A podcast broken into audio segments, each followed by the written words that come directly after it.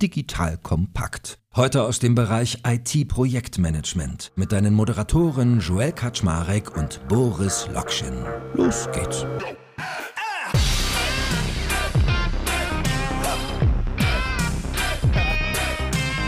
Hallo Leute, mein Name ist Joel Kaczmarek. Ich bin der Geschäftsführer von Digital Kompakt und sitze wieder mit dem lieben Boris Lokschin von Spriker zusammen. Und normalerweise bist du gewohnt, dass Boris jetzt anfängt zu philosophieren, Wissen zu teilen, wie so eine kleine Professorenlesung. Aber heute haben wir uns überlegt, wir machen eher mal so den großen Jahresrückblick. Ne? Also mal zu schauen, was haben wir eigentlich im letzten Jahr, das jetzt zurückliegt, 2021, so gelernt, was hat uns beschäftigt, was ist Neues auf unseren Tisch gekommen, vielleicht auch, was haben wir so für Fehler gemacht. Also heute haben wir uns vorgenommen, mal ein deutlich interaktiveres Format zu starten. Boris hat mir heute angedroht, dass er mal die erste Frage stellen will. Jetzt bin ich ja mal gespannt, was kommt. Ja, erstmal hallo Joel. Finde ich gut, lass uns das gern so machen. Ich würde direkt einsteigen und ich glaube, das ist ja so ein bisschen jetzt die Zeit des Rekapitulierens und der Rückbesinnung und auch des darüber Nachdenkens, was man wirklich erlebt und gelernt hat und vielleicht können wir das entlang von irgendwie Kunden, Partnern, Netzwerk, Markt mal machen und ich würde direkt einsteigen mit einer internen Frage an dich und ich habe jetzt auch gelesen, gehört, ihr seid ja auch gut gewachsen, habt euch gut weiterentwickelt, viele neue Projekte angeschoben. Was ist denn für dich so das Kern-Learning, wenn es um interne Abläufe, Mitarbeiter, Team geht? Was hast du in diesem Jahr, wenn du jetzt rausgehst, für dich mitgenommen und vor allem was hast du nicht so kommen sehen oder wo bist du vielleicht mit anderen Erwartungen reingestartet und wurdest dann eines Besseren belehrt? Also ich glaube, das sind bei mir zwei große Strömungen. Die eine Strömung ist das Thema Kommunikation. Gerade nach innen denkt man ja immer, oh Gott, oh Gott, oh Gott, ich kommuniziere viel zu viel und die können das alle schon nicht mehr hören und jeder weiß, was ich denke und stelle immer wieder fest, das ist aber nicht so. Obwohl man immer denkt, man hat alles schon 13 Mal erklärt, merke ich jedes Mal wieder, ach nein, guck mal, die Nuance hast du dem noch nicht erzählt und da hast du diejenige noch irgendwie auf der Strecke gelassen. Also da merke ich, man biegt irgendwie als Geschäftsführer oder in deinem Fall CEO von sehr vielen Mitarbeitern gerne mal in so eine Richtung ab und muss halt schaffen, das Team mitzunehmen. Wenn man wie du natürlich schon eine gewisse, sage ich mal, Strukturierung hast mit sowas wie OKRs, mit zweiter, dritter, vierter Führungsebene, ist es vielleicht nochmal ein anderer Schnack. Aber selbst da, glaube ich, muss man irgendwie gucken, dass man die Vision, die man entwickelt, weil als CEO bist du ja vorne eigentlich für die Strategie verantwortlich und die Taktik machen dann andere, die Leute mitnimmt. Und das zweite große Thema bei mir war, und das ist ja vielleicht auch ganz interessant mal von dir zu hören, ich habe mir in diesem Jahr einen Beirat eingerichtet, weil ich zur Mitte des Jahres beschlossen habe, einen relativ großen Change zu machen. Und da sind wir ja schon mitten im Thema, was viele, die hier zuhören, auch beschäftigt. Ich bin am Punkt A und möchte vielleicht an den Punkt B, der vielleicht sehr anders aussieht als der Punkt A, an dem ich mich gerade befinde. Und ich habe angefangen, dass ich so eine Recherche gemacht habe. Das heißt, ich habe irgendwie mit, ich glaube, elf unterschiedlichen Leuten telefoniert, jeweils so eine Stunde lang ein Videotelefonat gemacht und mir mal Feedback eingeholt. Wie seht ihr uns? Wofür stehen wir? Was wünschst du dir von uns? Was würdest du für Geschäftsmodelle angehen, wenn du jetzt an unserer Stelle wärst? Was siehst du eigentlich so? Ein bisschen SWOT, Stärken, Schwächen, Opportunities, Threats.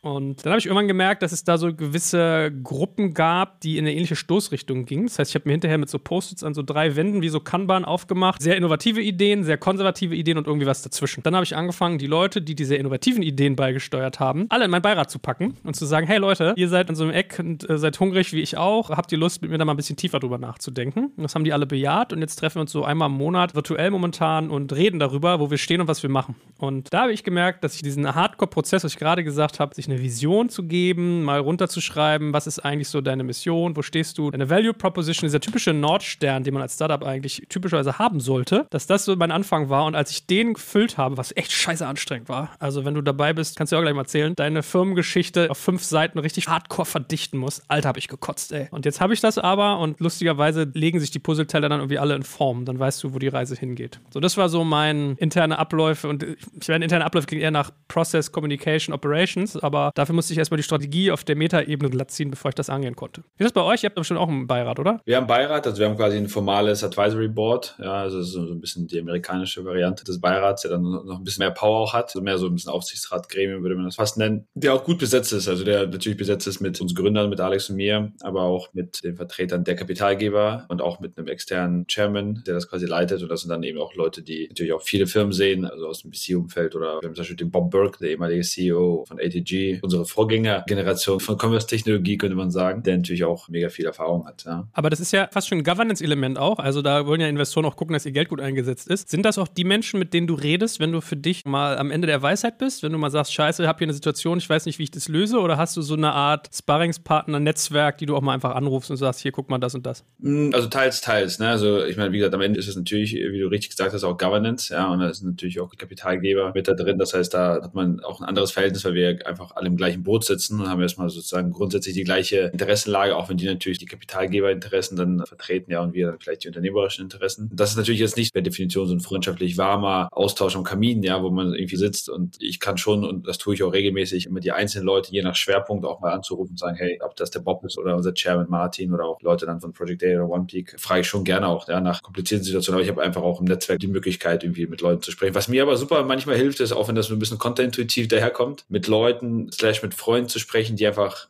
ganz, ganz fern der Branche sind, ja, die nicht in dieser Bubble, in der wir uns befinden, irgendwie unterwegs sind, ja, sich mit denen hinzusetzen und denen einfach mal so ganz nüchtern zu erzählen, was die Situation ist. Und erstaunlicherweise haben die meistens einfach einen sehr guten Blick darauf, weil die das einfach komplett ohne jegliche Couleur von diesem Digitalismus bewerten können und einfach nur entweder rein menschlich auf die Sache gucken und sagen, hey, guck mal, aber das ist doch folgende Situation und derjenige hat sich doch so und so gefühlt oder so und so wird das irgendwie gehört, wenn du das und das so sagst, dann ist doch klar, dass das und das ankommt. Ja, oder die einfach objektiv den Prozess bewerten können. Das hilft manchmal auch, das erdet auch. Ja.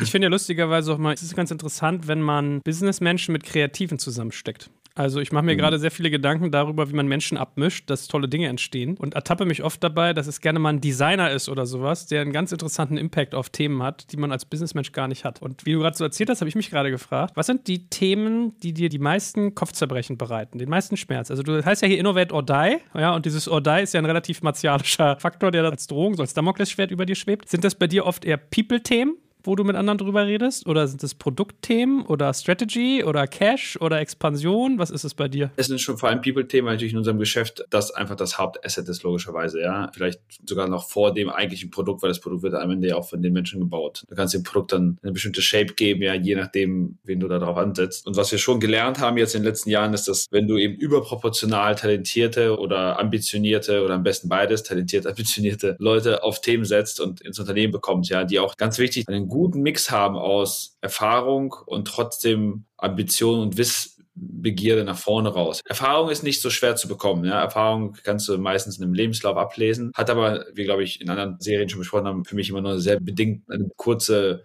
Halbwertszeit, ja, je nach Rolle vielleicht sechs oder zwölf Monate. Und dann, wenn du als Unternehmen gut daran bist, das Wissen von erfahrenen Menschen zu downloaden in die Unternehmung, was du eigentlich sein solltest, weil das sozusagen ja auch das ist, wofür du am Ende bezahlst, ja, dann stellt sich natürlich sehr schnell die Frage, was ist denn das Asset nach vorne raus von Person X? Also das Wissen von ihr oder ihm, die Erfahrung über den Prozess, das Instrument, die Sales-Vorgehensweise, die Projektmethodik ist jetzt angeeignet, ja, das können jetzt andere auch. So what? Was machen wir jetzt? So, und deswegen ist, glaube ich, super wichtig. Und gerade wenn du ein stark wachsendes Unternehmen hast, was ja schon per Definition, wenn du irgendwie sagst, ich möchte jedes Jahr verdoppeln, dann müssen ja die Leute auch mitwachsen. Du kannst ja nicht nur über Headcount skalieren, sondern du musst ja auch Dinge einfach schneller, besser, weiter, anders machen. Das heißt, du brauchst Leute, die für sich selbst auch das Interesse und die Ambition haben, dazu zu lernen und sich selbst immer wieder zu challengen und nicht immer wieder in diesen Modus zu verfallen. Aber bei meinem Vorgängerunternehmen XY und bei dem Vorvorgänger habe ich das immer so und so gemacht und deswegen weiß ich schon, dass das geht oder nicht geht. Es gibt auch viele Dinge, die früher nicht gegangen sind, die jetzt gehen oder umgekehrt, ja, die damals gegangen sind, aber jetzt nicht mehr gehen, weil einfach der Markt ein anderer ist, mehr Wettbewerb da ist, die Technologie eine andere ist. Also kurzum, People-Themen sind schon das, was mich am meisten beschäftigt, ja, sehr, sehr gute Leute wirklich reinzubekommen auf der ganzen Welt. Wir haben jetzt in 39 Ländern Leute und die natürlich auch zu behalten und sicherzustellen, dass die sich weiterentwickeln und vor allem, dass die auch contributen, dass die sich nicht zurücklehnen und sagen, so, dann fahr mich mal,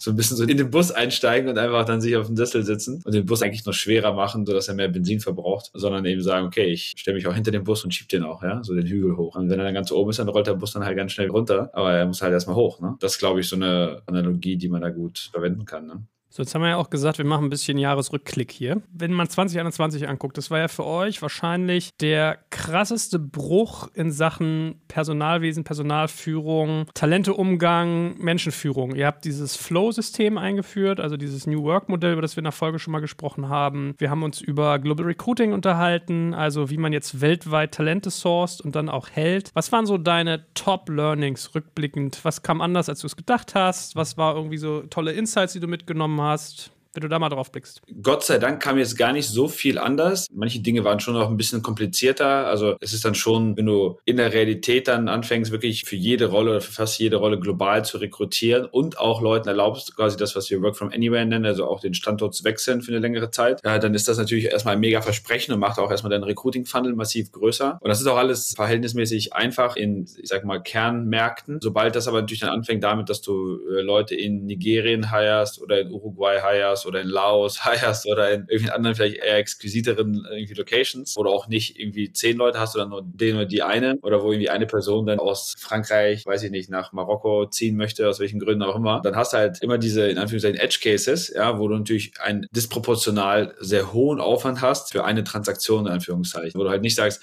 ich regle jetzt mal das ganze Legal Framework und das ganze irgendwie, wie zahle ich Leute, wie versichere ich Leute in, in den USA oder in London oder in Amsterdam oder in Australien, sondern du fängst das halt dann an für einzelne Leute zu machen. Aber ich glaube, das Learning ist halt, put your money where your mouse is oder auch einfach bleib bei deinem Versprechen, bleib bei deinen Commitments. Da kannst du halt dann nicht anfangen, irgendwie das aufzuweichen, ne? sondern musst das eben durchziehen und musst dann eben sagen, okay, wir haben ausgerufen, wir wollen die besten Leute und wenn das der beste Cloud-Ingenieur ist jetzt für diesen konkreten Skill und der ist jetzt einfach in Nigeria, warum auch immer, dann ist das so, ja, sondern müssen wir halt einen Weg finden, das möglich zu machen. Und wenn du jemanden hast, der eigentlich einen russischen Pass hat, in Deutschland wohnt, aber aus familiären Gründen in die Schweiz ziehen muss, dann hast du halt ein riesen kompliziertes Konstrukt, was du eigentlich gar nicht, kannst halt der schweizerischen Botschaft nicht diktieren, ein Visum auszustellen für jemanden, der nicht deutscher Staatsbürger ist. Und dann fängt es halt an, ne? da musst du halt anfangen, eben kreativ zu werden und Dinge einfach möglich zu machen. Also das war auf jeden Fall ein Learning. Was natürlich mega krass ist und wir wirklich nicht so gesehen haben, aber über das Jahr hinweg dann nachgesteuert, korrigiert haben, ist, wenn du dieses Modell fährst, was ganz, ganz viele Vorteile hat, dann hast du dieses kulturelle Element, das musst du halt noch mal mehr verstärken. Das ist dann so ein bisschen wie bei der Gravitation. Du hast dann eben so Elemente und einzelne Kometen, die halt noch weiter wechseln vom Stern. Und die halt einzufangen, damit die nicht so ins All hinausschweben, brauchst du halt mehr Gravitation. Und Gravitation ist halt dann am Ende Kultur. Ist nicht mal Vision, weil ein Vision Statement kannst du ändern, ja, kannst du umschreiben. So eine Kultur ist halt etwas, was relativ konstant konstant bleiben sollte. Das heißt, wenn du dann jemanden sitzen hast, wenn du dann drei Leute hast in Chile oder einen in Island oder so, dann sind das Leute, für die ist halt der Arbeitsplatz oder sozusagen die Company zwei Klicks entfernt von irgendeiner anderen Company. Ist am Ende nur eine E-Mail-Adresse und ein neuer Zoom-Account, den sie bekommen. Und wenn du da nicht diese kulturelle Nähe schaust, und zwar all the way vom Recruiting-Prozess, der Eindruck, den dahinter lässt, vom Onboarding bis hin zum täglichen Austausch und Puls messen, dann ist das super schwer. Und das Investment in People und Culture Position und People und Culture Maßnahmen ist umso wichtiger. Ja, und da muss man dann halt investieren. Und du musst eben, und das ist, glaube ich, so ein positives Learning, das hat mir so ein bisschen der Sommer gezeigt, wo es ja Gott sei Dank in Europa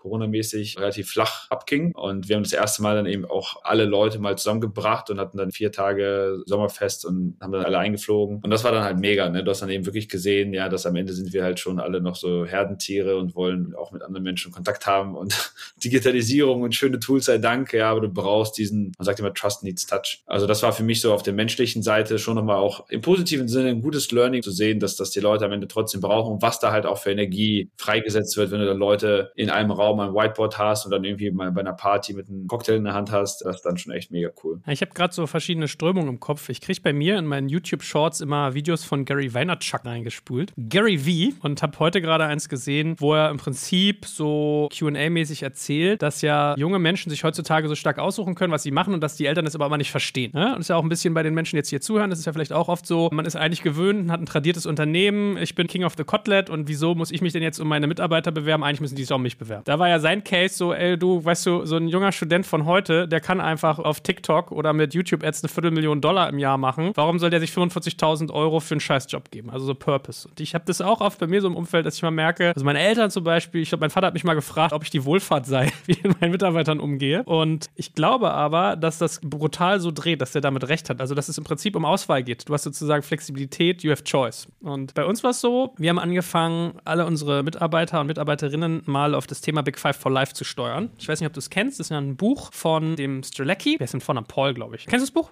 Nee. Also es gibt so verschiedene Bilder. Das erste Bild ist, dass er sagt, stell dir vor, du hüpfst irgendwann in den Sarg, bist tot und das Jenseits sieht so aus, dass du in einem Museum wohnst, was dein Leben ist auf der Erde. Und jeder Raum enthält Bilder, Videoinstallationen, Tonaufnahmen von deinem Leben. Was würdest du da gerne an den Wänden sehen? Und dann sagt er, wie bei einer Safari ist es eigentlich so, es gibt so die Big Five, die willst du gesehen haben auf jeder Safari. Das ist irgendwie der Elefant, der Wasserbüffel, der Leopard, der Löwe und das Nashorn. Und wenn du fünf Tiere gesehen hast, war es eine geile Safari. Bei vier war es immer noch sehr gut gut, drei war schon in Ordnung, zwei war ganz nett, hätte besser sein können, eins ist so, naja, mh, hm, wenn du gar keins siehst, okay, da war es so ein bisschen kacke. Dann hast du dir nur Dschungel angeguckt. Und darauf basierend dann mal alle seine Mitarbeiter und Mitarbeiterinnen zu fragen, was sind eigentlich deine Big Five, wofür bist denn du eigentlich hier? Weil du hast ja gefühlt so einen Zweck der Existenz, also warum wandelst du über diesen Planeten, was ist so dein Lebensinhalt, über den sich ja viele gar keine Gedanken machen. Und ich glaube, gerade in unserer Elterngeneration, das ist so, viele sind da so dem Söldnertum angehangen, ich tausche Zeit gegen Geld und arbeite eigentlich nur auf die Rente hin und wenn ich in Rente bin, dann fange ich an, die Welt zu sehen und so weiter. Und ich finde das immer so schade, so diese verschobene oder verspätete Lebensführung Unternehmensführung. Und das jetzt mal übertragen, beides auf dein Thema. Also ich finde, da steckt ja ganz viel drin, wenn man eine Kultur schafft, wo man sagt, sind unsere Big Five hier alle irgendwie kongruent? Also zahlen wir auf was Gemeinsames ein, haben wir eine gemeinsame Vision? Dann denkend, alles klar, man kann sich heutzutage aussuchen, was man macht, weil du einfach, und es stimmt ja auch, es ist erschreckend, aber es ist eigentlich noch nie so einfach gewesen, reich zu werden oder gutes Geld zu verdienen wie heute. Mit dem größten Shit, also kaufst dir NFTs, machst Krypto, machst du irgendwelche YouTube-Kanäle, machst TikTok-Shit oder, oder, oder. Also es ist ja eigentlich super viel Flexibilität. Und das versuche ich dann immer mal zu überlegen, wie kriegst du diese ganze Storyline in was reingewoben, was dann auch deine Eltern verstehen. Zumal ich auch die Situation hatte, ich hatte auch einen Kollegen, der dann gesagt hat, hey, cool, dieses Big Five for Life hat mir gezeigt, ich möchte mich jetzt selbstständig machen. Jetzt will ich mal was eigenes ausprobieren. Zum Abschied habe ich dem so einen, ich habe einen Ikea-Bilderrahmen genommen, diese quadratischen, habe diese Glasscheibe so ganz nach vorne gepackt, habe so einen Aufkleber designt, in case of emergency break glass und habe ihm unterschriebenen Arbeitsvertrag reingepackt. Das heißt, wenn seine Gründung nicht klappt, dann braucht nur einen Hammer nehmen, drischt rein, muss seinen Vertrag unterschreiben, ein Datum drauf und ist wieder da. Und das sind so Sachen, das verstehen ganz viele Menschen nicht, warum man sowas tut. Ja, dass sie dann sagen, äh, wer einmal von mir geht, also ne, getrennt ist getrennt oder weiß ich nicht, geht ja auch ganz viel so in Richtung ich bin doch attraktiver Arbeitgeber, warum? Und das ist, finde ich, der Kräftesog, in dem wir uns befinden, wenn wir im Jahr 2021 oder jetzt 22 dann über Personalführung, Unternehmenskultur reden. Geht es dir auch so? Ja, mir geht's genauso. Also ich habe jetzt gerade letzte Woche mit jemandem lange mich über das Thema ausgetauscht und es ist schon krass, wie sehr die Grenze heute zwischen der Unternehmung und der einzelnen Person verschwimmt. Ja, und man erwartet heute implizit viel mehr von seinem Arbeitsplatz als früher. Also wie du gesagt hast, es ist eben nicht mehr so eine reine transaktionale Beziehung, sondern man erwartet eigentlich, dass die Arbeit auch dein bester Freund ist oder deine beste Freundin ist, dass sie deinen persönlichen Werten entspricht. Du suchst dir die Arbeit aus, die sozusagen auch deinen Überzeugungen entspricht und Leute wechseln auch die Arbeit nicht, weil die Tätigkeit, die sie verrichten oder die Compensation nicht gut ist, sondern weil einfach du dich nicht identifizieren kannst und du vielleicht absolut das Umweltthema lebst und nicht das Gefühl hast, dass deine Firma dahinter steckt oder Diversity für dich total wichtig ist. Du nicht das Gefühl hast, dass das irgendwie auch in deiner Firma Teil der Kultur ist oder andere Dinge. Und das ist krass. Das hat es halt vorher nicht gegeben, ja, dass viel mehr Erwartungen an diesen Arbeitsplatz reingegeben werden, dann auch überall die Dinge, wie wir jetzt mit Flow machen. Und das hat ja so ein bisschen so angefangen, also als wir angefangen haben, diese ganzen Folgen aufzuzeichnen und noch gelacht haben am Anfang über irgendwelche Popcornmaschinen, Waffeleisen und Getränke im Kühlschrank. Also wir haben immer noch Kunden, die uns besuchen und sagen, hey, wir haben nur Kaffee, Wasser und O-Saft. Wie kann das sein? Wir haben Kunden aus dem Food-Bereich, die sagen, ihr habt mehr im Kühlschrank, als wir verkaufen. Das geht nicht. Und das hat sich ja dann weiterentwickelt, ne? Zu den Netflix-Abos, zu dem Gym. Und mittlerweile sind es ja nicht mehr mehr diese Perks, ja, auch wenn es da natürlich auch immer Neuigkeiten gibt. Und unser Benefits-Team wollte auch äh, jedes Quartal irgendwelche neuen Sachen aus. Aber es sind vor allem diese kulturellen Momente, ne? Und die Leute erwarten, dass du Position beziehst als Unternehmen, dass du Stellung beziehst als Unternehmen, dass du dich in den gesellschaftlichen Themen eine Meinung dazu hast, dass du dich engagierst. Und das hat man dieses Jahr natürlich wieder, also wir haben es stark gemerkt, ja, weil natürlich auch das Team jetzt größer wird und internationaler, dass auch die Ansprüche an uns zu Themen wie Umwelt, zu Themen wie Diversity, zu Themen wie Corona, Impfung und Co. mega groß waren. Also dass das zum Teil mehr Debatten erzeugt hat und eben auch viele kontroverse Debatten und auch Leute für sich einnehmen, dann zu sagen, hey, ich habe da eine andere Meinung zu, jetzt mal unabhängig davon, ob es jetzt richtig ist oder nicht, aber ich habe da eine andere Meinung zu und kann mich damit nicht identifizieren. Und das ist schon eine neue Dimension. Also für mich war das echt auch zum Teil augenöffnend, als wir da Mitarbeitergespräche hatten und Leute gesagt haben, hey, also wenn die Firma sich hier und dazu nicht positioniert, also einfach nur artikuliert, ja, dann ist das für mich ein Grund zu gehen, vielleicht sogar. Da ich gedacht, hey, wie krass ist das denn? Ne? Wie du sagst, die Leute waren noch nie so einfach, so viel Geld zu verdienen. Du hast hier das Paradies auf Erden, du kannst arbeiten, wie du willst, wann du willst, wo du willst. Aber trotzdem ist diese Person bereit zu gehen, nur weil wir nicht uns zu dem Thema artikulieren. Ja? Ich glaube, wie gesagt, die Leute erwarten von der Firma heute, dass sie eben der beste Freund ist und die beste Freundin und der Priester und weißt du so, das ist alles auf einmal, was ein Stück weit auch Sinn macht, weil natürlich dadurch, dass ja die Leute so viel Zeit auf der Arbeit verbringen und natürlich durch diese Modelle, wie wir die fahren, wo Arbeit und Privates noch mehr verschmilzt, den Leuten sagst, hey, mach deine Arbeit auch irgendwie aus dem Ferienhaus oder mach sie von zu Hause oder aus dem Café. Ich habe einen Freund, der arbeitet bei der Volksbank. Ich muss jedes Mal, wenn ich mit ihm laufen gehe, muss ich immer schmunzeln. Er geht halt um 15 Uhr aus der Bank, hat kein Diensthandy, er hat keinen Dienst-Laptop. Er geht einfach um 15 Uhr aus der Bank mit seiner Ledertasche, ja, wo er irgendwelche fünf Dokumente drin hat. Und das war's. Und danach geht er zum Volleyball oder Laufen oder zum Squashen oder macht was mit dem Hund. Und am Wochenende hat er natürlich auch nichts. Am Freitag geht er um 13 Uhr aus der Bank. und das ist dann halt irgendwie eine komplett andere Welt. Da hast du halt diese Trennung sehr, sehr hart. Ihn ruft keiner an und der muss auch nicht am Wochenende sich noch irgendwie hinsetzen. Also ist einfach Schnitt. Ja, und morgens um acht, Montag kommt er halt wieder in die Bank und schaltet seinen Rechner ein und dann geht's halt wieder los. Das ist natürlich überhaupt nicht unsere Realität. Ne? Die ist natürlich gar nicht so. Ne? Und was glaubst du, wer ist glücklicher, du oder er? Ich glaube, Glück ist ja super individuell und super subjektiv. Ne? Also ich würde jetzt für mich nicht sagen, dass ich weniger glücklich bin, ja, weil ich glaube, wenn ihn das happy macht, wenn ihn das erfüllt, super. Ich persönlich könnte das so nicht. Also ich brauche da einen anderen Rhythmus und ich brauche ein anderes Impact-Gefühl und ich habe da vielleicht auch nochmal einen anderen Drive und eine andere, wie du es gesagt hast, ich möchte vielleicht nochmal etwas andere Spuren hinterlassen und vielleicht auch andere Bilder aufhängen in diesem Museum. Aber das ist super individuell. Ne? Ich glaube, da gibt es keinen richtig und keinen falsch. Wichtig ist nur, dass die Leute das wissen für sich oder halt erkennen irgendwann. Ja, und nichts ist trauriger, als wenn du dann irgendwie 20, 30 Jahre verlebt hast und halt immer noch überhaupt gar keinen Plan hast von dem, was dich eigentlich antreibt und du sowieso dahin treibst. Ich glaube, so dieses Dahintreiben, das ist, finde ich persönlich immer sehr traurig. Wenn du für dich irgendwie erkennst, ich habe auch einen anderen Freund, der war Investmentbanker, auch ein sehr erfolgreicher Investmentbanker und hat siebenstellig Geld verdient und hat aber privat leidenschaftlich gerne gekocht und hat dann einfach für sich immer gesagt, hey, das ist meine Passion, hat dann ein sehr, sehr kleines Restaurant eröffnet hier in Hannover, also wirklich klein mit, weiß ich nicht, vielleicht 12, 14 Tischen, klein aber edel und macht jetzt halt sein Ding, ja, und ist sicherlich jetzt deutlich glücklicher, obwohl er sozusagen monetär weniger verdient. Ich weiß nicht, ob er weniger arbeitet, vielleicht nicht mal das. Gut, also jetzt mal Corona ausgeklammert, was natürlich ihn jetzt hart trifft, aber hat dann halt seinen Traum gelebt. Und ich glaube, das ist halt cool. Und wenn es umgekehrt wäre, wäre es auch cool, ja, wenn er gerne gekocht hätte, aber dann für sich abends irgendwie gelernt hätte, er hat ein Fable für Zahlen. Ja, es ist ja auch ganz ulkig. Also Menschen wie du und ich, die funktionieren ja so, uns muss man, glaube ich, vom Schreibtisch wegzerren und dann gibt es andere Menschen, die muss man hindrücken. Das ist ganz lustig, da mal auf die andere Welt zu gucken und manchmal merken, okay, also ich habe das so dieses Jahr auch gehabt mit anderen Freunden, die ähnlich unterwegs waren wie du. Und ich glaube, du bist noch ein bisschen härter als ich drauf, muss man der Fairness halber sagen. Also, wenn ich von dir manchmal höre, dass du um 22 Uhr joggen gehst und hast noch einen Call auf den Ohren, also, oh, da bin ich nicht. Aber diese Achtsamkeit mit sich selber, dieses wieder runterkommen, gefühlt ich glaube, fast jeder Top-Manager meditiert ja auch, wenn du so in den USA guckst. Ich weiß nicht, machst du das auch? Nee. Guck, also dann sind wir hier nach hinten dran. Was sowas angeht, ich bin ja eher so der Leistungssportler. Also ich finde so dieses Hardcore-Verausgaben, Laufen, Squash, Kitesurfen, sowas finde ich dann halt irgendwie cooler. Das ist ja auch fast meditativ. Das heißt ja eigentlich nur sich auf eine Sache fokussieren, meditieren. Das ist dann sozusagen der Weg, Stresshormone abbauen durch Cardio, auf gut Deutsch. genau genau, genau.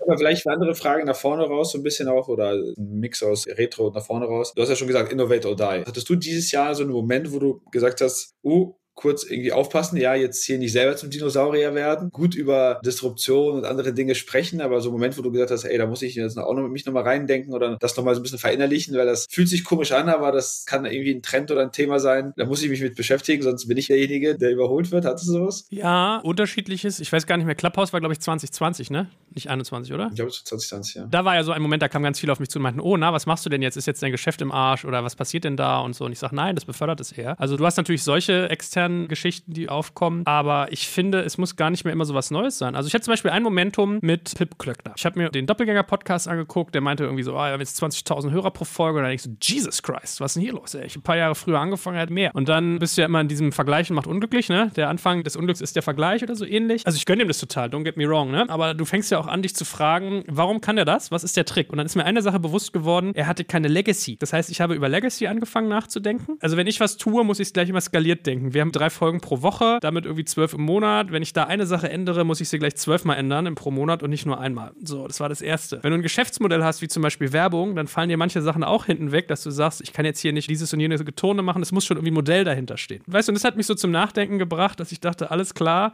wo hast du Legacy aufgebaut, die dich eigentlich davon abhält, neue Dinge zu tun? Und dann kamen ja ganz krasse Sachen bei uns auf. Zum einen hast du immer mehr Corporate Podcasts, die ohne Werbung arbeiten, weil sie einfach nur auf Thought Leadership abzielen. Das heißt, es ist Marketing-Spend für die, die müssen gar kein Geld verdienen, sondern da geht es darum, dass du dich positionierst und brandest. Also gewöhnst du die Hörerinnen und Hörer auch daran, dass manche Dinge werbefrei sind und dass du sozusagen eine große Auswahl hast. Das heißt, wir hatten irgendwann das Problem, dir fallen die Hörgelegenheiten weg durch Corona, weil du nicht mehr den Weg zur Arbeit und den Sport hast, was für Business-Podcast Nummer eins ist. Plus das Angebot wird größer, plus die Hörer werden vielleicht mit manchen Dingen verwöhnt, die du ihnen nicht bieten kannst, weil dein Modell ein anderes ist. Ich glaube, das Advertising funktioniert trotzdem, es muss nur irgendwie hochwertig gemacht sein, aber da fängst du an zu grübeln. Dann habe ich einen Freund, den kennst du, glaube ich, auch, wenn ich dir seine Stichworte sage. Normalerweise redet er immer von Work-Right-Balance, aber er hatte so zwei schöne Sätze immer für mich. Er nickt, der liebe Boris. Das eine ist Get Big, Get Specialized or Get Out. Finde ich, ist ein guter Satz von ihm. Und das andere ist immer Reduce to the Max. Das heißt, wir haben jetzt gerade Reduce to the Max betrieben, um zu specialisen, um nicht out zu gehen oder big zu werden, um mal hier die Anglizismen ein bisschen rumzuballern. Also unsere Aufgabe bestand also darin, Komplexität und Legacy runterzunehmen, um bei den Kunden in Anführungsstrichen wieder mehr Klarheit zu haben, weil wir halt Leute nur verwirrt haben. Keiner hat mehr durchgeblickt bei uns. Was habt ihr da alles für Formate? Was macht ihr da alles? Wer, wie, was, wo? Und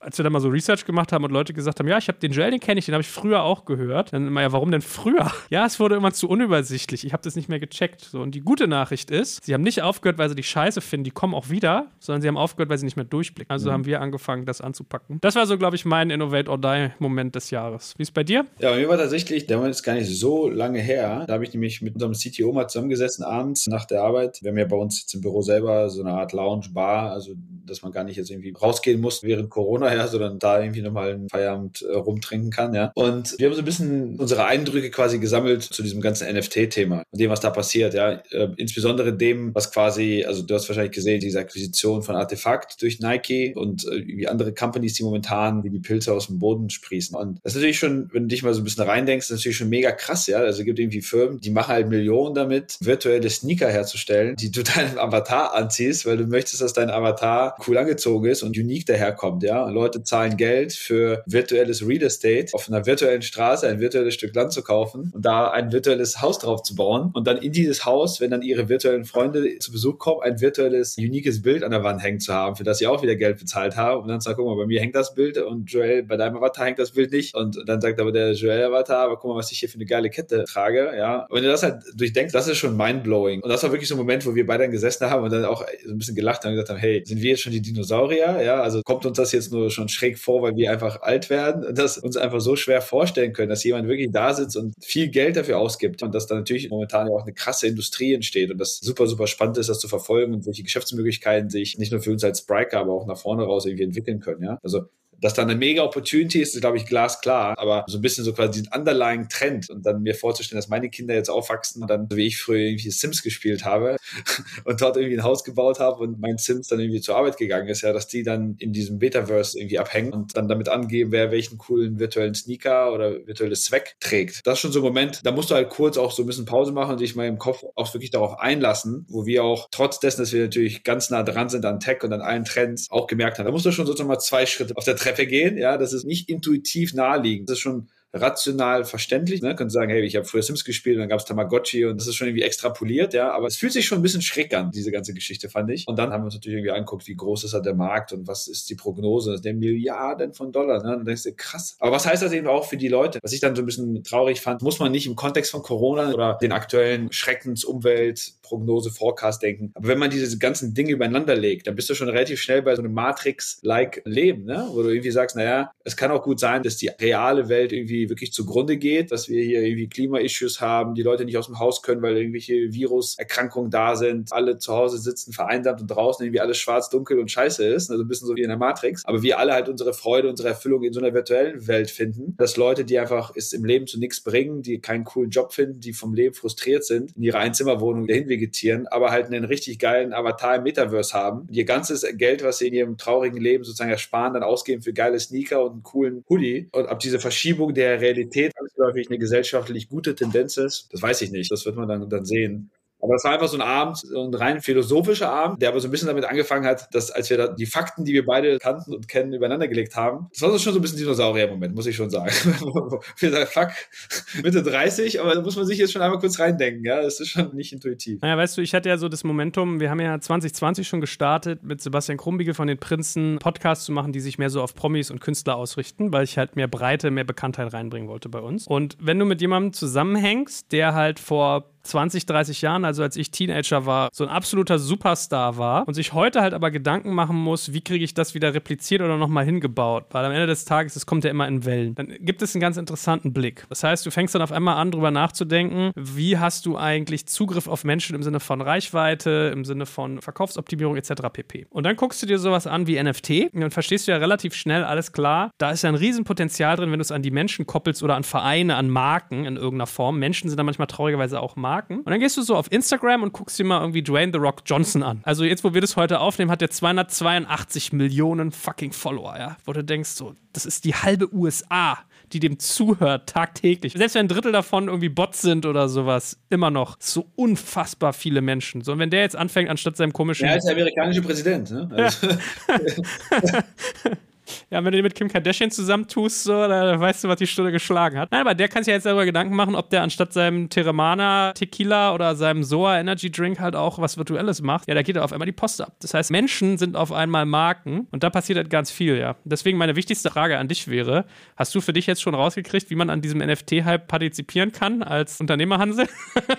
Habe ich, ist vielleicht noch nichts für den Podcast hier zu announcen. Also tatsächlich haben wir natürlich am Ende von dieser ganzen Diskussion das dann so ein bisschen pragmatischer auf das gedreht reden, wie man daran partizipieren kann, was man machen kann, was da für Geschäftsmöglichkeiten entstehen. Ich glaube, da entstehen viele spannende Sachen, weil das Geld, was da umgesetzt wird und die Transaktionen, die da stattfinden, das ist ja eigentlich eine Replika der normalen Welt. Dinge müssen erschaffen werden, Dinge müssen getradet werden, sie müssen gekauft werden, müssen besessen werden und so weiter. Ne? Also ich glaube, das ist nicht so schwer darauf zu kommen, was man da irgendwie machen kann. Die Frage ist, was irgendwie jetzt am schnellsten, was ist sozusagen die Schaufel beim Goldgräber, bei der Goldgräberstimmung, ja, wie verkaufst du Schaufeln? Ich glaube, das ist so ein bisschen die Kernfrage und wie schnell werden sich Dinge durchsetzen. Aber wie gesagt, da ist eine Extrapolation ist von Sachen, die ja vorher schon da waren. Und es ist ja schon bewiesen, dass Leute sich gerne im sozialen Netzwerk tummeln, dass Leute gerne teilen, dass Leute gerne unique Themen besitzen. Und selbst dieses Promi-Beispiel von dir ist auch witzig, weil das haben wir auch besprochen. Da haben wir weiter ausgeholt, kam über diese ABBA-Geschichte, die sich ja jetzt wieder vereint haben und dann auch diese Avatare, die natürlich auf einer Bühne tanzen, nicht in einem Metaverse, aber das ist ja auch nur ein Schritt weg, quasi dann zu sagen, so jetzt haben wir da auch welche. Was natürlich geil ist, ist, du hast natürlich in so einer virtuellen Welt nochmal eine ganz andere Möglichkeit, zum Beispiel so ein Dwayne Johnson, ja, der einen Avatar hat. So ein Dwayne Johnson lernst du halt persönlich als normaler Mensch jetzt wahrscheinlich nicht so einfach kennen, ne? dem läufst du halt nicht über die Straße. Das kannst du natürlich in so einer virtuellen, kann er seine Audience ja nochmal deutlich näher eigentlich an sich ranholen, was wieder konterintuitiv ist, weil er holt sie eigentlich virtuell näher an sich ran, aber real schiebt sie weiter weg. Ja, weil plötzlich Joel und Boris können halt dem virtuellen Dwayne, können unsere beiden Avatare ihm halt ein virtuelles High Five geben und fühlen uns richtig geil dabei, dass wir ihn eigentlich kennengelernt haben. Obwohl in Realität waren wir ihm noch nie so weit weg von ihm. So, aber das ist halt wieder eine neue Form auch von Monetarisierung von Reichweite und Zugang zu diesen Künstlern, Zugang zu diesen Stars, ja, und eine andere Form von Erlebnis auch. Das merkst du ja auch, auch da musst du nicht so weit gucken. Diese ganzen Spiele, ja, FIFA und Co., wo die Leute, mit gestern den Podcast gehört von Philipp bei OMR mit dem Gründer von Heiko. Ja, der auch erzählt hat, hey, ja, dass sie irgendwie angefangen haben mit Fußballspielen und dann angefangen haben, so das zu monetarisieren, indem du dir dann quasi die Stars in dein Team kaufen konntest. Das ist ja genau das Gleiche, ja. Also du willst halt einen Star haben in deinem Team, also für deine Mannschaft spielen, den willst du irgendwie für dich selber haben. Und da hast du das halt auch. Da hast du halt Ben von ABBA, mit dem möchtest du einfach virtuell fünf Minuten verbringen und eine virtuelle Meet and Greet machen. Im normalen Leben passiert das halt nicht. Aber da kann er jetzt, und das kann er parallel jetzt Millionen von Mal gleichzeitig machen, ja, Meet and Greet und, und jedes Mal dafür eine Mark bekommen. Also ich glaube, da gibt es viele Möglichkeiten und viele Optionen, aber es ist natürlich ein spannender Trend. Ich fand es aber wirklich erfrischend und ich glaube, das ist genau das, worum diese Podcast-Serie auch, wozu sie dienen soll. Ich versuche ja auch mal so ein bisschen aus dem Tagesgeschäft zu erzählen und auch mit eigenen Beispielen, weil das ist genau die Form von Veränderung. Ne? Wenn du nicht selber immer wieder diesen Innovator-Die-Moment hast, wenn wir nicht irgendwie sitzen und sagen, ey, wenn wir nicht unsere Art, Leute zu binden oder zu rekrutieren, ändern, dann werden wir überrollt. Wenn wir unsere Art zu internationalisieren nicht ändern, werden wir überrollt. Wenn wir nicht die Art ändern, wie wir über die Produktorganisation und die Geschwindigkeit dessen, wie wir Produkte liefern, ändern, werden wir überrollt. Und ich glaube, jedes Unternehmen und jeder Unternehmer sollte sich halt diese Frage drei, vier, fünf Mal stellen pro Jahr. Und das ist so ein bisschen das, was ich jetzt auch dieses Jahr sehe, was natürlich zunehmend schwerer wird, ist, wenn du halt die Größe hast, ja, weil dann ist es genauso wie das, worüber wir mal reden du hast dann halt irgendwann so ein bisschen diesen kleinen Tanker, ja, oder vielleicht so das kleine Boot in unserem Fall. Und das erzeugt halt immer so eine gewisse Trägheit. Deswegen ist diese Kultur wichtig. Ne? Du musst halt so eine Kultur von permanenter Neugierde eigentlich haben. Von Leuten, die es nicht abwarten können, dass sich was ändert. Ja? Die sitzen und sich freuen darauf, dass ein Newsletter kommt oder ein Slack, eine Slack-Gruppe, in der es heißt, einmal Stopp und einmal nach links drehen und was wir jetzt irgendwie vorher gedacht haben, ja, den Markt machen wir zu, den machen wir auf, ja, die Marketingstrategie hat nichts gebracht, das Tool ändern wir. Du brauchst halt Leute, die eigentlich total geil sind darauf und richtig wuschelig werden, wenn zu lange alles konstant war und nicht daraus so ein Peace of Mind für sich generieren. Oh, alles gut, alles stetig, passt. Ja? Und das fängt halt bei Kultur an. Ne? Also wenn du diese Leute nicht raussuchst vorher, und das habe ich dieses Jahr halt gemerkt, ja, dass du natürlich immer wieder das challengen musst. Und wenn du das nicht tust, dann werden halt Leute gemütlich. Und Gemütlichkeit ist halt kein guter Antriebsmotor. Zwei Sachen vielleicht noch, weil wir ja rückblicken. Du hattest ja vorhin so ein Stück weit erzählt, dass Leute auf euch zugekommen sind und gesagt haben, ihr sollt euch positionieren. Und wenn wir jetzt mal auf 2021 zurückblicken, ist ja, glaube ich, ein Faktor ganz krass gewesen, gesellschaftliche Spaltung. Also der Faktor Impfen, welche Maßnahmen, wir hatten eine Bundestagswahl, also es gab ja so viel Klima, ist irgendwie so ein Reizthema. Also die Welt ist ja auch unglaublich kompliziert geworden. Hat sich das in deinem Mikrokosmos auch abgebildet, in eurem Unternehmen, solche Spaltungen und musstest du damit umgehen? Ja, hat es. Also beim Thema Impfen, Gott sei Dank nicht. Also zumindest, dass sie nach außen getragen wurden. Also da haben wir jetzt als Company und auch als Management-Team relativ schnell Position bezogen und auch schon während der ersten zwei Lockdowns letztes Jahr immer wieder gesagt, hey, also protecting the herd ist einfach mega wichtig. Das fing wirklich an, weil wie schützen wir die Leute jetzt nicht nur irgendwie zu Hause bleiben, aber auch als dann wieder zurück in die Büros ging, wie testen wir regelmäßig, was machen wir, welche Richtlinien halten wir ein, wie gehen wir mit Masken um, wie gehen wir mit irgendwelchen Reiserichtlinien um. Das hat sich natürlich dann fortgesetzt. Als dann Impfungen da waren, haben wir sichergestellt, dass Impfungen zur Verfügung stehen, auch in Ländern, in denen es noch keine gab. Das war auch eine große logistische Herausforderung, dann in Ländern, in denen noch nicht Impfstoffe verfügbar waren oder nicht sich die Leute dort impfen lassen wollten, die dort zu beschaffen und bereitzustellen. Jetzt das gleiche bei den Boosterimpfungen und wir waren auch relativ strikt, was so 2G und 2G Plus Regelungen anging bei uns und haben haben eine deutlich, deutlich höhere Impfquote im Unternehmen, soweit wir es wissen natürlich und wissen dürfen, als die Durchschnittsgesellschaft in Deutschland. Also ich glaube, das war nicht das Problem. Wo wir es mehr gemerkt haben, war eben beim Thema Diversity, ja, und beim Thema Klimaneutralität. Das waren beides Themen, wobei Diversity da noch lauter war als Klimaneutralität. Das waren schon Themen, wo wir viele Diskussionen hatten darüber, was wir machen, wie wir es machen, wie wir damit umgehen. Diversity wird ja sehr häufig, auch wenn das Wort das natürlich nicht bedeutet, aber wird natürlich sehr häufig, wenn es verwendet wird, vor allem im Bezug auf Gender Diversity verwendet. Und das ist natürlich nicht nur Gender Diversity. Ne? Du kannst ja auch religiöse Diversity haben, du kannst Gender Diversity haben, du kannst ethnische Herkunft Diversity haben. Und diesen Diskurs zu füllen, also erstmal überhaupt zu sagen, back to the roots, was meinen wir denn damit alle, wenn wir darüber reden? Was ist uns denn wichtig? Ist uns Gender Diversity wichtig? Ist uns allgemeine Diversity wichtig? Ist Diversity der Hautfarbe, der Religion wichtig? Ja, geht das um alles? Und wie bringen wir das to life in der Company? Und wie können wir außerhalb der Company einen Akzent setzen mit den sozusagen wenigen Mitteln, die wir zur Verfügung haben als Unternehmen? Da gab es viele Diskussionen. Und das war wirklich auch so ein Punkt, wo ich mich sehr gefreut habe, weil das ist so ein bisschen, wird ja bei dir genau sein, ne? wenn man so ein bisschen aufwächst und noch so dieses industriell geprägte Bild von Deutschland hat, ja, und immer dieses Gefühl im Kopf hat, nur VW, Siemens und Bosch können in Deutschland was bewirken. Und auf einmal merkst du halt, hey, das ist nicht so. Du kannst selber was tun. Du kannst selber in eine Schule gehen oder in Universitäten gehen und Studiengänge für Frauen fördern und finanzieren. Du kannst selber Positionen ergreifen für religiöse Diversity im Unternehmen. Du kannst selber deinen eigenen Recruiting-Prozess challengen und so weiter. Also eine ganz, ganz große Zahl an Aktivitäten, die alle Impact haben innerhalb und außerhalb der Firma. Und das ist dann cool. Ja, du merkst halt, hey, auch als 500-Mann-Firma kannst du sozusagen gesellschaftlichen Impact haben und du merkst eben auch, dass das deinen Leuten wichtig ist. Und das ist für mich wirklich Next Level. Next Level im Sinne von, so ist halt der Markt. Das macht es für traditionelle Unternehmen noch schwieriger als vor drei, vier Jahren, als wir beide über Waffeleisen und Zuckerwatte gesprochen haben. Ja, weil das Ding hast du für 70 Euro bestellt und in die Küche gestellt. Jetzt musst du dich halt mit, mit ganz anderen Themen beschäftigen. Wenn du dazu nicht bereit bist, dann wirst du eben Probleme haben, genau diese Leute also zu bekommen und auch zu behalten. Ja, ich meine, wir sprechen auch über ein Jahr, wo Elon Musk Person des Jahres geworden ist, der Raketen baut, die Erde untertunnelt und gleichzeitig noch E-Mobility anschiebt. Also als Erwartungs Statement, was heutzutage in Unternehmer gestellt wird, ja eigentlich krass. Und wo wir schon auf der anderen Seite des Teiches sind, vielleicht nochmal abschließend. Ihr habt ja auch 2021 euer Thema Internationalisierung sehr stark fortgeführt. Hast du da Dinge für dich mitgenommen, die teilenswert mit anderen sind?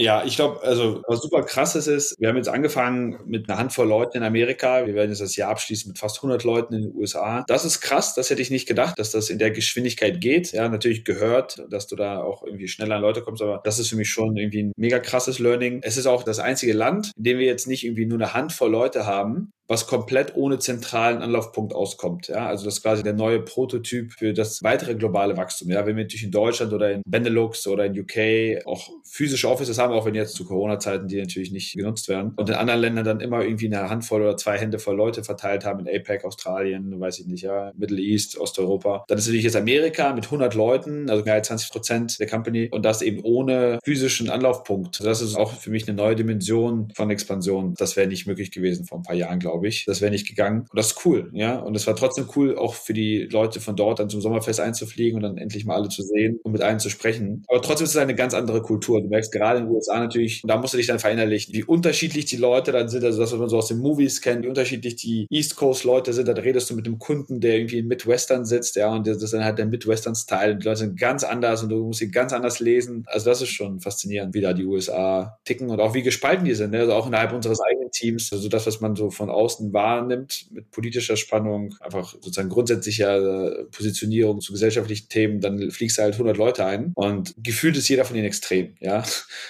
Von irgendwie, der eine ist Mormone, der andere ist irgendwie Hardcore Redneck, ja, der dritte ist Republikaner. Da ist halt alles dabei, so jeglicher Couleur, ne, so. Und das ist schon auch spannend, weil es nochmal anders ist und deutlich auch polarisierender ist, als wir das aus Deutschland kennen. Das ist halt selten in Deutschland so Leute, die wirklich herausstechen. Ich weiß nicht, wie das bei euch in der Firma ist, ob da häufig über politische Ansichten oder wer geht jetzt wen wählen gesprochen wird. Das ist ja eher nicht so Stil ja, in Deutschland. Dort ist es anders. Aber die Leistungsbereitschaft ist auch eine andere. Das finde ich auch dass die Leute dort einfach auch ganz anders auf so Themen wie Urlaub und Co. gucken, natürlich gewohnt, viel weniger Urlaub zu machen, viel mehr reinzuhauen, keine Diskussion führen zu irgendwelchen, ja, aber da muss ich doch hier um die Zeit noch mich irgendwo einwählen. Also anderer Umgang zur Arbeit, Leistungsbereitschaft, Performance, so die Dinge selbst in die Hand nehmen, ist schon interessant. Schon anders, als wir das hier in Europa kennen. Ich will gar nicht das bewerten, ob das jetzt besser oder schlecht ist. Anders, also deutlich anders. Ja, ja. Wenn du jederzeit Angst haben musst, kannst du jederzeit gefeuert werden, hast du vielleicht eine andere Haltung. Ja. Das ist vielleicht sozusagen da den Kreis zu schließen zu dem, was wir vorher gesagt haben. Ich glaube, glaube, diese Angst, gefeuert zu werden, wer hat denn heutzutage noch Angst, gefeuert zu werden? Ne? Also ich glaube, dieses Bild ist halt eigentlich nicht mehr da. Wir waren halt erst mit jemandem aus dem amerikanischen Team und der war vorher bei Salesforce, der kam aus Indien ursprünglich, lebt jetzt halt irgendwie 15 Jahre, 16 Jahre in den USA, meint so, hey,